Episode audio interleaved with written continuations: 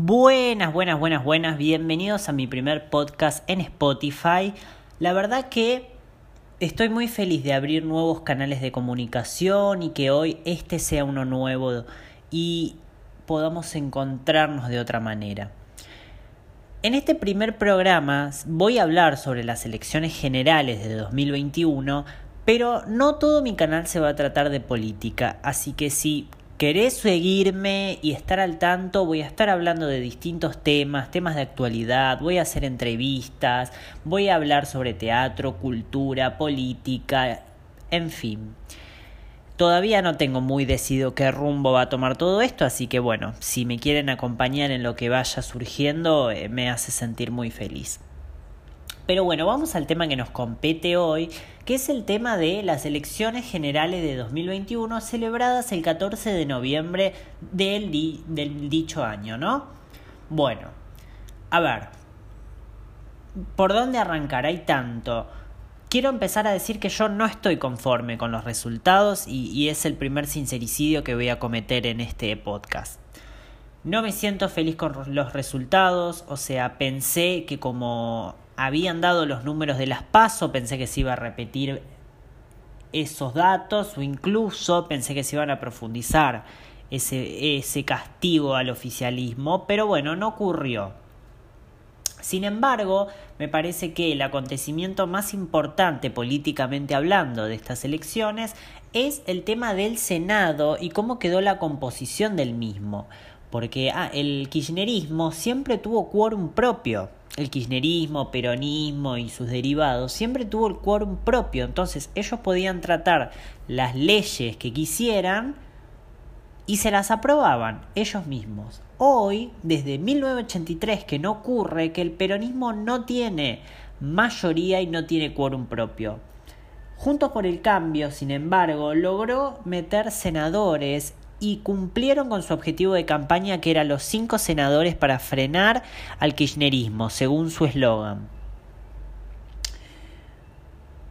Pero Juntos por el Cambio, pese a que hizo una buena elección, no fue el triunfo demoledor que había sido en las PASO. Por ejemplo, el caso más particular es la provincia de Buenos Aires, cuando Diego Santilli había ganado, perdón, Diego Santilli junto con Manes en la interna que hubo en, en Las Paso, habían ganado por cuatro puntos de diferencia al oficialismo y se había desatado una gran polémica porque la provincia de Buenos Aires y sobre todo el conurbano bonaerense siempre fue la madre electoral de todas las batallas y siempre se la dio al peronismo. Entonces, que en las pasos hayan perdido con tanta fuerza y eh, Juntos por el Cambio se haya impuesto en municipios peronistas como Quilmes, que ya vamos a hablar del caso de Quilmes, pero bueno, todo desató mucha controversia, mucho movimiento en el gobierno. Recuerden que después de las PASO 2019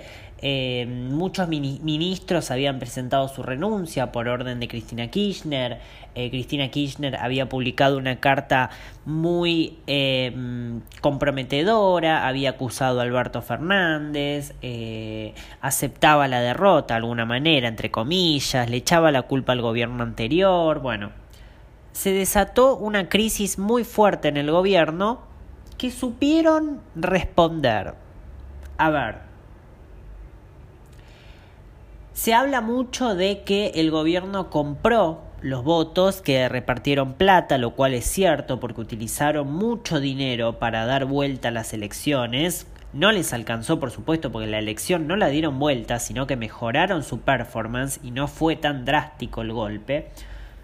Pero lo que le preocupa al gobierno es la cantidad de votos que perdió desde 2019 hasta el día de hoy, que me parece que es el dato más eh, preocupante para ellos. Porque, por ejemplo, en 2019 el Frente de Todos había ganado con un 48% las elecciones con Alberto Fernández a la cabeza. Pero en las PASO y en las elecciones generales promediaron un 33% puntos de votos. O sea, perdieron casi 15 puntos, lo cual no es nada bueno para el gobierno y su imagen negativa puede perjudicar la reelección de Alberto Fernández en 2023. Esto es como un paneo general de lo que fueron las elecciones y la situación política en Argentina que vamos a ir desmenuzando muy de a poco. Vamos a los datos concretos. A nivel nacional, Juntos por el Cambio sacó el 41,97% de, de los votos y el Frente de Todos con el 33.57% de los votos. O sea, perdió mucha cantidad de votos a nivel nacional el Frente de Todos. La buena para este partido es que recuperaron provincias en el norte que anteriormente habían perdido. Por ejemplo, Chaco es uno de los casos donde recuperaron esa provincia. Eh, una de las, de las provincias claves del norte es Tucumán, donde ampliamente siempre se impuso el peronismo, pero en este caso, en las generales de 2021, Juntos por el Cambio obtuvo 31,94% de los votos y el Frente de Todos 42,15%. Esto quiere decir que está solo a dos puntos y medio Juntos por el Cambio de igualar en una de las madres del peronismo que es Tucumán. Bien, si vamos a Cava, otra lección que llamó mucho, mucho la atención, quiero detenerme particularmente en Cava. Porque siento que María Eugenia Vidal no hizo una buena performance. Recordemos que Juntos por el Cambio en años anteriores había obtenido hasta el 55% del electorado. Y hoy María Eugenia Vidal incluso perdió votos de las PASO hasta las generales. María Eugenia Vidal en las PASO había sacado un 48,48% eh, de los votos y en las generales obtuvo apenas un 47%. Esto quiere decir que María Eugenia perdió un punto, un punto y medio, que dicen, se dice, que se lo habría robado Javier Milei por los votos de la gente que votó a López Murphy en las PASO. Esto puede ser cierto y la verdad que esto es un error de Juntos por el Cambio, porque haber hecho internas en la ciudad, confiados de que la tenían dominada, no le jugó a favor. Juntos por el Cambio se confió y a mi parecer hizo una de las peores elecciones en Cava, con solo el 47% de los votos y María Eugenia Vidal no hizo su performance y no se posicionó como una política a destacar a 2023. ¿Cuál creo yo que fue el error de Juntos por el Cambio en Cava? Primero, subestimar a ley. Sin embargo, Juntos por el Cambio hoy dice que lo que lo, lo habían convocado a Milei para que sea parte de la fuerza, eh, que Milei por supuesto que no aceptó e hizo su campaña y, y junto con su partido hicieron una performance aparte. Pero yo creo que Juntos por el Cambio lo subestimó y hoy tenemos los resultados. Para mí un gran error, primero que nada, fueron las internas. Tres internas en las PASO en Cava innecesarias. Con López Murphy y Rubenstein, que después de las PASO no pasó nada porque ni siquiera apareció, nada más fue dividir votos, que si mal no recuerdo había sacado tres o cuatro puntos. La perjudicaron o se perjudicaron en Cava. Otro de los grandes errores, a mi parecer, fue que Mauricio Macri no participó activamente de la campaña en Cava. Yo creo que eso hubiera levantado más votos. ¿Por qué digo eso? En Cava había obtenido un rotundo apoyo Mauricio Macri en el 2019. Pero hoy perdieron casi 8 puntos en Cava desde 2019 hasta el día de hoy. La gran sorpresa, por supuesto, fue Javier Milei con un 17% de los votos.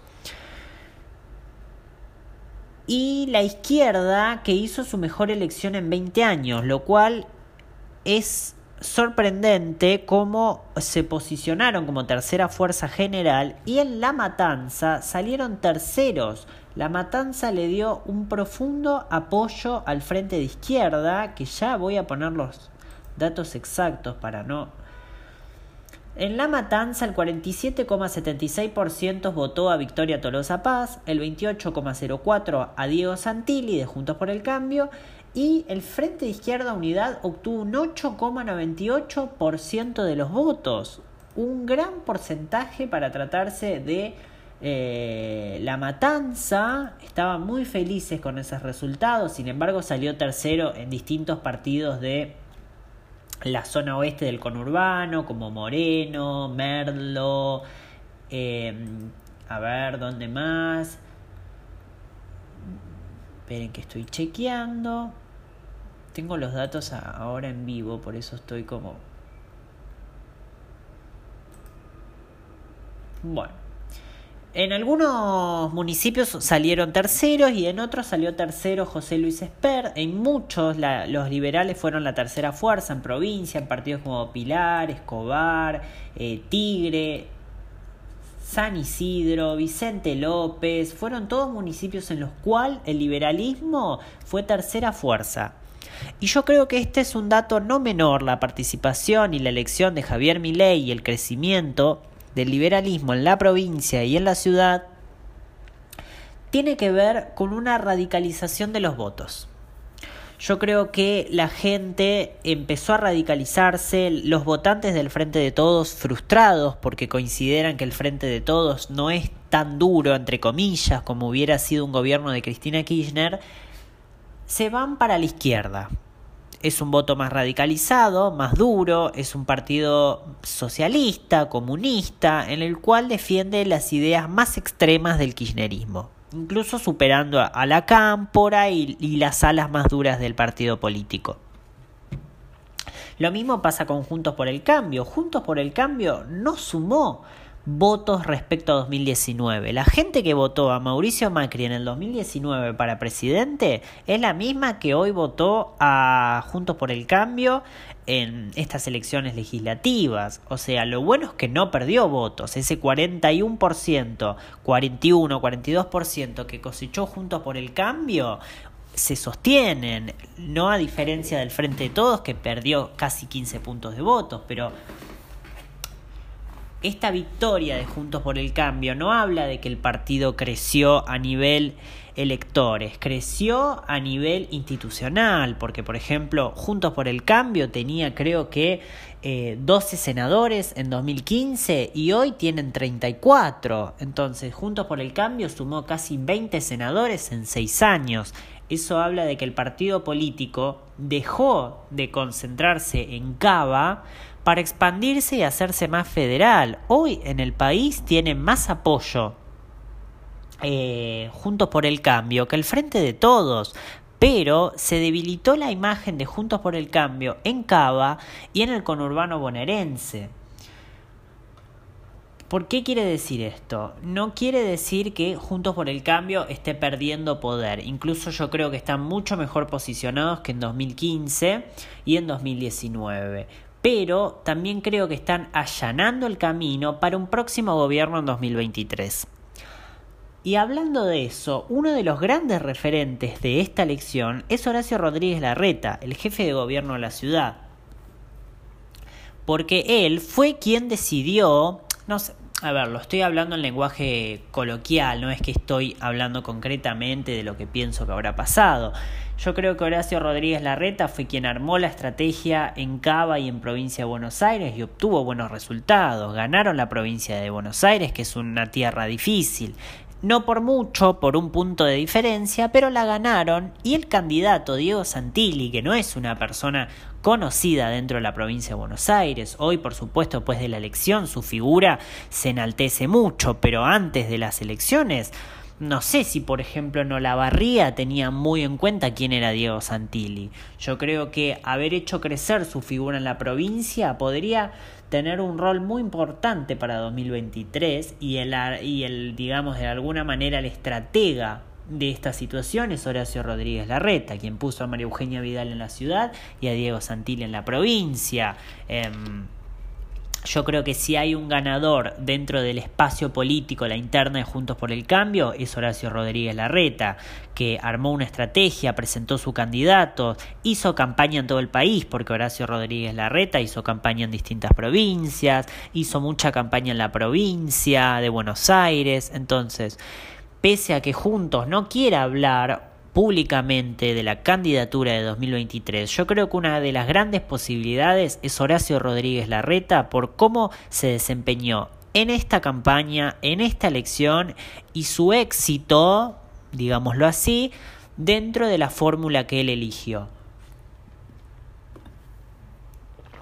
El liberalismo también por su parte tiene un gran desafío el liberalismo se empezó a consolidar como un partido político en la Argentina. Sin embargo, hace varios años que esto viene sucediendo, pero también lo que se está dando es un crecimiento del partido político y empiezan a aparecer figuras.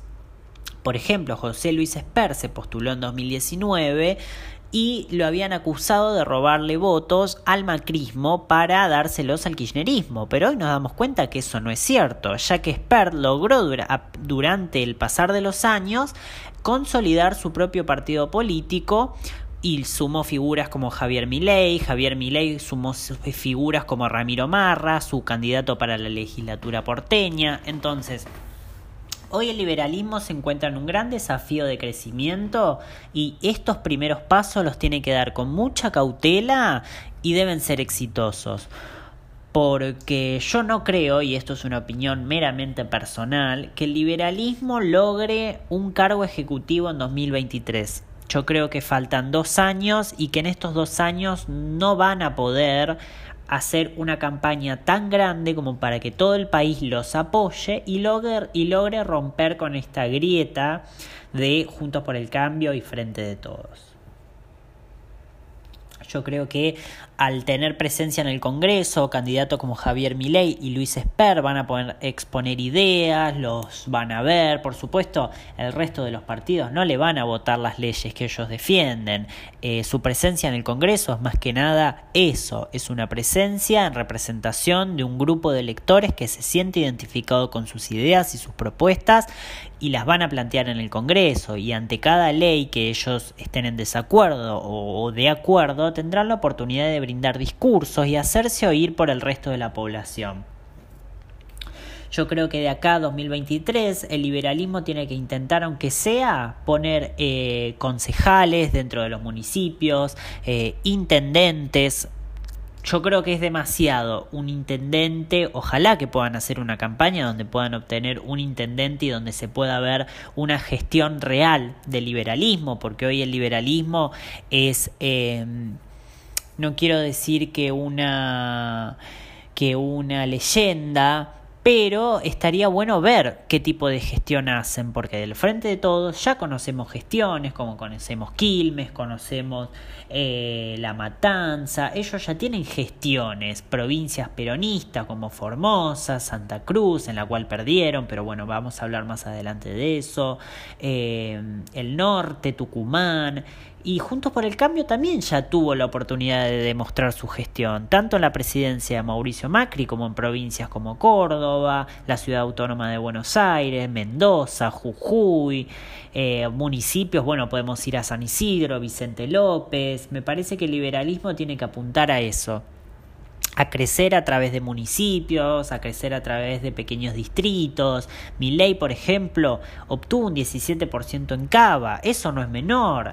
La ciudad de Buenos Aires también puede ser un punto de eh, base o de crecimiento para el liberalismo y ahí expanderse a través de todo el país. Por eso a mí me parece que van a tener que hacer mucho trabajo de acá a 2023 para poder demostrar una gestión yo honestamente pienso que el 2023 lo va a ganar Juntos por el Cambio, ya sea con Horacio Rodríguez Larreta o con, cualquier otro candidato, eh, pero el liberalismo tiene el desafío de lograr una gestión, cosa de que los próximos cuatro años, de 2023 a 2027, el liberalismo tenga herramientas para decir, bueno, yo gestiono mi municipio de esta manera y se lo muestra a la población y uno pueda votar en base a eso. Yo hoy eh, hablo por mí, no le daría mi voto a un partido político que no tiene cómo demostrarme que ha gestionado y cómo gestiona. O sea, eh, me gustaría tener pruebas contundentes y ver cómo funciona cada municipio eh, administrado por el liberalismo para obtener, aunque sea mi voto. Hablo por mí, mi humilde voto. Em, ¿Qué más? A ver, ¿por dónde más vamos? Me gustaría hablar de Tigre. Me gustaría hablar de Tigre porque es un municipio que le pertenecía al Frente de Todos, principalmente porque Sergio Massa, el actual presidente de la Cámara de Diputados, fue intendente de, de Tigre, o sea que es la cuna del Centro Renovador, que, que Partido Renovador creo que se llamaba el partido de Massa, que después bueno se unió con, con, perdón, con Frente de Todos. Hoy en Tigre ganó Diego Santilli con el 40.12% de los votos y Tolosa Paz 36,58%. Esto quiere decir que por cuatro puntos de diferencia se impuso Juntos por el Cambio. El liberalismo salió tercero con 8.38 puntos para José Luis Espert. Vamos a hablar de el tema de números, vamos a ponernos más técnicos para ver, analizar y entender qué pasó en estos dos meses con la elección. Juntos por el cambio, empezamos por Cava, ya dijimos que María Eugenia Vidal perdió votos y yo ya di mis razones por las cuales creo que esto sucedió. En la provincia de Buenos Aires, Santilli en Las Paz, Santilli y Manes habían sacado el 38% de los votos y hoy sacaron 39,81%. Eh, esto quiere decir que 1.8 puntos sumaron, mucha gente se sumó a votar a la fórmula de Diego Santilli eh, y se interpuso con la de Tolosa Paz, pero por supuesto la fórmula que más creció en cantidad de votos es la de Tolosa Paz con casi 5 puntos. En Catamarca, Juntos por el Cambio también hizo una mejor elección, ya que habían sacado el 30,91 en las PASO y en las y en las generales un 37,21. Esto quiere decir que un poco más de 6 puntos han obtenido en la provincia.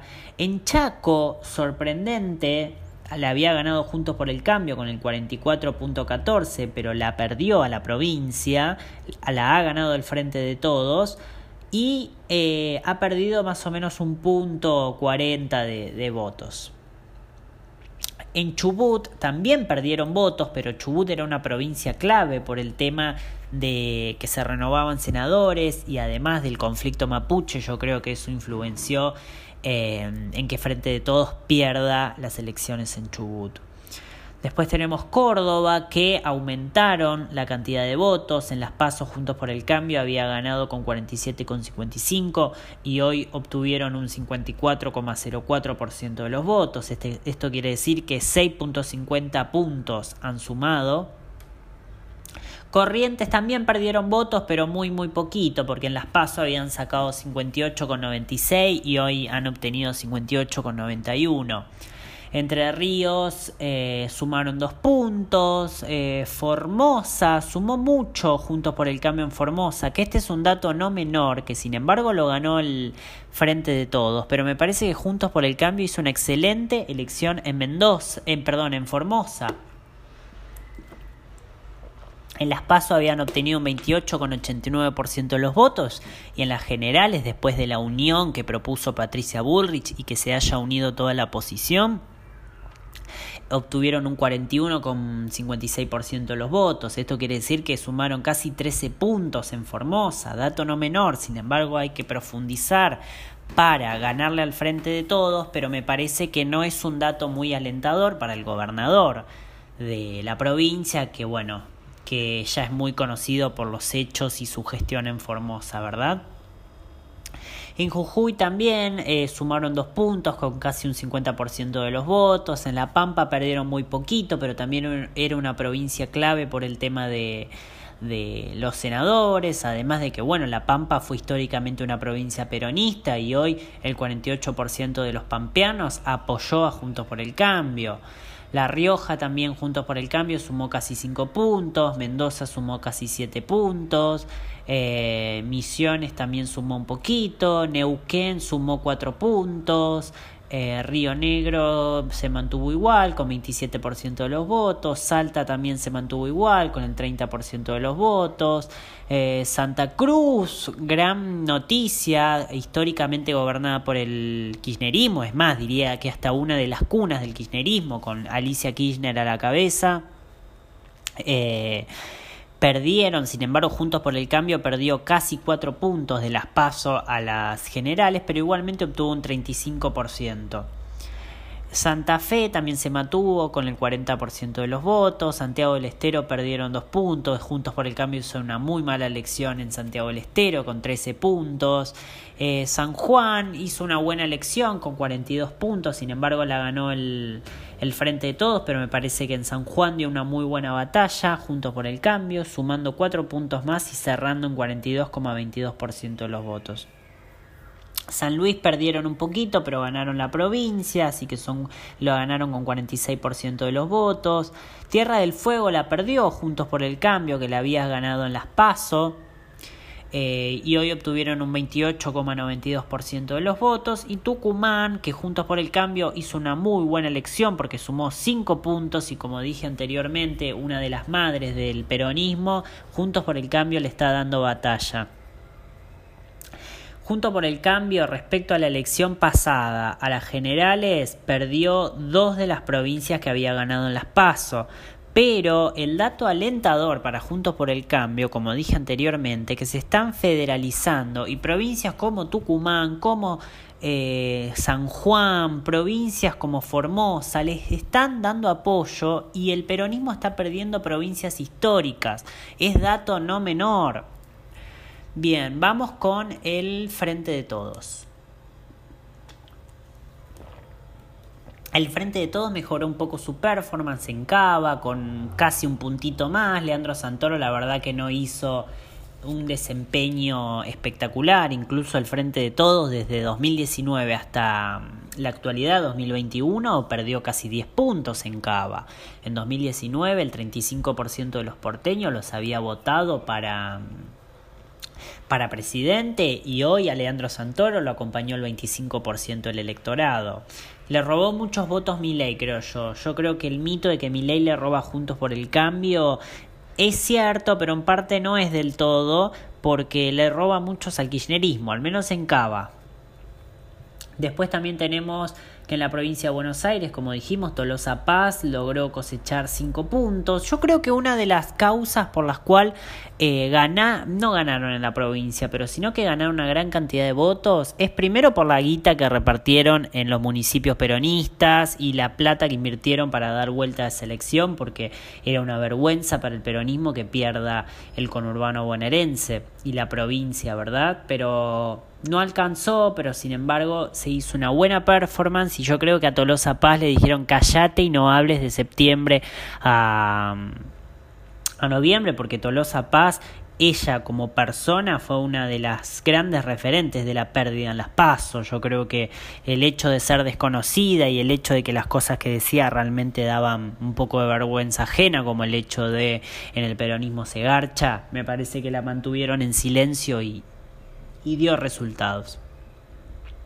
En Catamarca mantuvieron lo mismo, 50 puntos, el frente de todos. En Chaco sumaron 8 puntos más de 8 puntos y medio, con 44 con 33, provincias que recuperaron y ganaron. En Chubut aumentaron un poquito, casi 2 puntos, pero igualmente perdieron, con 28 con 31. Eh, Córdoba, pésima elección, salieron terceros con 10,48% de los votos, pero bueno, Córdoba es una provincia muy hostil para el kirchnerismo y yo creo que después de la frase desafortunada del presidente pidiendo que Córdoba se integre al país, eh, ayudó a esta rotunda derrota. Corrientes sumaron dos puntos con 36,5. Eh, Entre Ríos 31,64. También subieron dos puntos. Formosa, bueno, 57,64%. Aumentaron nueve puntos en Formosa, hicieron una buena elección, pero también juntos por el cambio también, por eso ahí también está Formosa, me parece que para 2023 va a ser muy importante a nivel político. Eh, Jujuy 25% perdieron, La Pampa aumentaron 4 puntos, 42 con 39, pero no les alcanzó porque les ganó Juntos por el Cambio. Eh, la, la, Rioja 56%, aumentaron 3 puntos y medio. Mendoza se mantuvo igual, 26%. Eh, Misiones bajaron, en las pasos los había votado el 17% y hoy los votó el 15%, así que bajaron 2 puntos. Eh, Neuquén mejoraron un poquito, un punto, casi 2 puntos, 17,38. Eh, Río Negro subió también un poquito, Salta, otra mm, provincia que recuperaron, eh, que ganaron con el 32,37%, subieron dos puntos, Santa Cruz, que mejoraron un poquito su performance, pero igual fue una derrota contundente por casi 8 puntos de diferencia respecto a Conjuntos por el Cambio. ¿Qué más tenemos? Santa Fe mejoraron un poquito, pero se mantuvo al 30%. Santiago del Estero, excelente elección, hizo el frente de todos. Me parece que fue la. Sí, me parece que fue la provincia que más apoyo le dio, con 63,5% de los votos y aumentando 8 puntos respecto a las pasos. Yo creo que Santiago del Estero le dio un cachetazo a Juntos por el Cambio y apoyó tremendamente al frente de todos. Eh, San Juan se mantuvo igual, 43%. San Luis aumentaron 8 puntos también, 45% sacó el frente de todos, casi peleándole a Juntos por el Cambio. Eh, la verdad que San Luis también el peronismo dio una batalla después de la pérdida, pero igualmente perdieron la provincia, pero no es menor el número, ¿eh? Tierra del Fuego, otra provincia en la cual ganaron y en la cual recuperaron porque la había ganado Juntos por el Cambio con 36,45, pero hoy el Frente de Todos sacó el 39,67 y Tierra del Fuego se alejó un poco de Juntos por el Cambio y se fortaleció el Frente de Todos. Y Tucumán bajaron, perdieron 7 puntos eh, y terminaron con 42,15%. Sin embargo, ganaron la provincia, pero de nuevo, Juntos por el Cambio dio batalla en Tucumán. Esto quiere decir que respecto a las PASO, el Frente de Todos perdió votos en cuatro provincias. Perdón, en cinco, en cinco provincias. Juntos por el Cambio en 5, 6, 7, 8, en nueve provincias. Me parece que de las PASO hasta acá no fueron muy favorecidos los muchachos de Juntos por el Cambio. Me parece que el Frente de Todos se desempeñó bien, pudieron juntar más votos, pudieron mejorar un poco su imagen, pero hay que ver cómo se mantienen estos números de acá a 2023. Vamos a hablar un poquito de la izquierda, que hizo una buena elección, su mejor elección en 20 años. Lo mismo, yo opino que es por una radicalización de los votantes del Frente de Todos. Eh, en Cava, Miriam Breckman sacó 7,76%, sumando un punto y medio. En Buenos Aires, eh, Nicolás del Caño sacó 6,82, mejorando también un punto y medio. Eh, sin embargo, perdieron algo de votos en distintas provincias, eh, pero bueno, no, no, realmente no, no sé si es novedad porque la izquierda siempre en elecciones legislativas le tiene una tendencia que le vaya mejor que en las ejecutivas. Eh, los libertarios en Cava, ley sumó mucho voto, sumó mucho voto, casi tres puntos y medio, y para ser la primera vez, es la primera vez en la historia que un candidato en su primera elección alcanza los dos dígitos.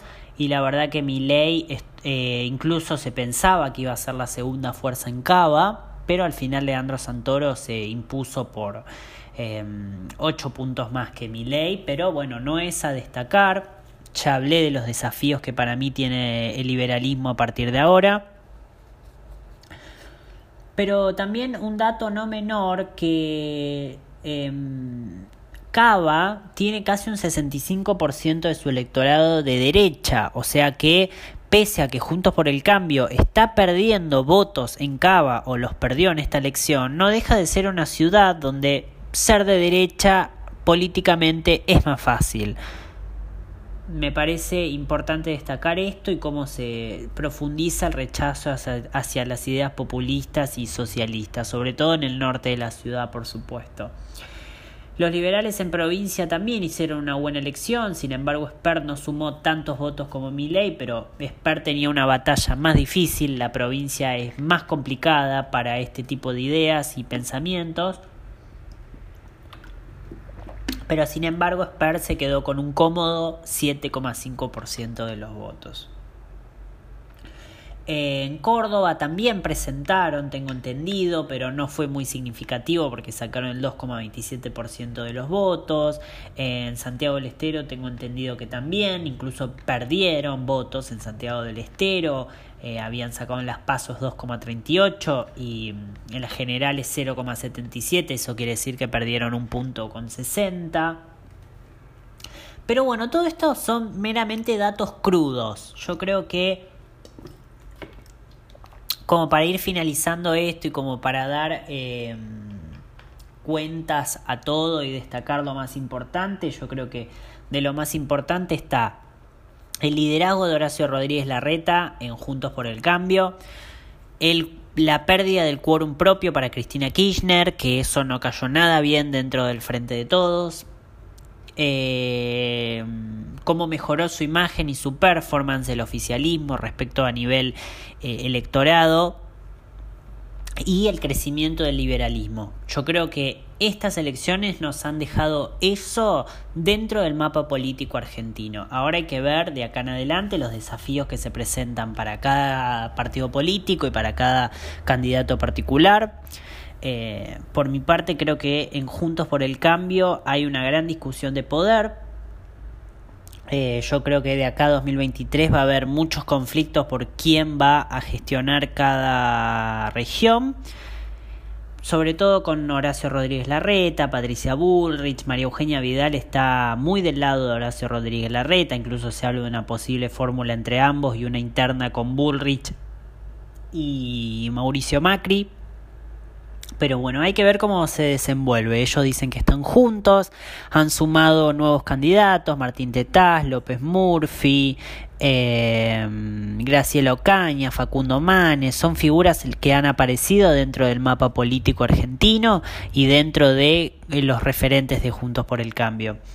Así que, bueno, no hay demasiado para analizar en estas elecciones, más de lo que comenté. Son elecciones legislativas y son las personas que van a estar a cargo de votar las leyes que sean beneficiosas para el pueblo argentino, pero bueno, también sabemos que hay de parte del oficialismo un interés por votar leyes personales y me parece que está bueno que haya una oposición, ya sea desde el liberalismo, desde el Frente de Izquierda o desde Juntos por el Cambio u otros partidos que puedan frenar las injusticias y que se pueda colaborar con distintos proyectos para el bienestar del país.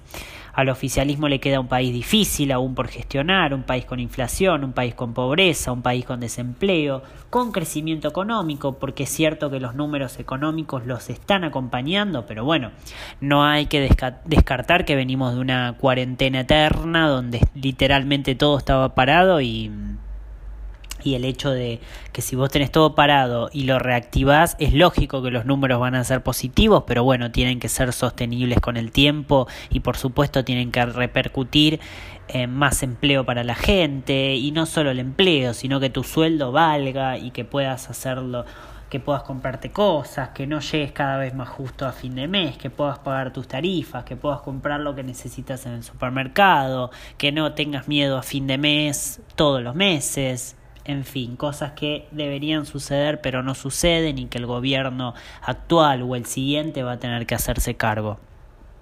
En fin, esta es mi, mi visión y algunos datos que, que, que, quería traer para analizar y para comentar en las en estas elecciones y bueno, muchas gracias por sumarse a este primer podcast, perdón si tal vez no salió como como esperaban o, se encontraron con algo que no los divertía, pero bueno, estoy también buscando mi rumbo dentro de este medio y mi espacio y estoy seguro que de a poco y con esfuerzo y con práctica eh, van a salir cosas muy buenas y, y quien decida sumarse será más que bienvenido.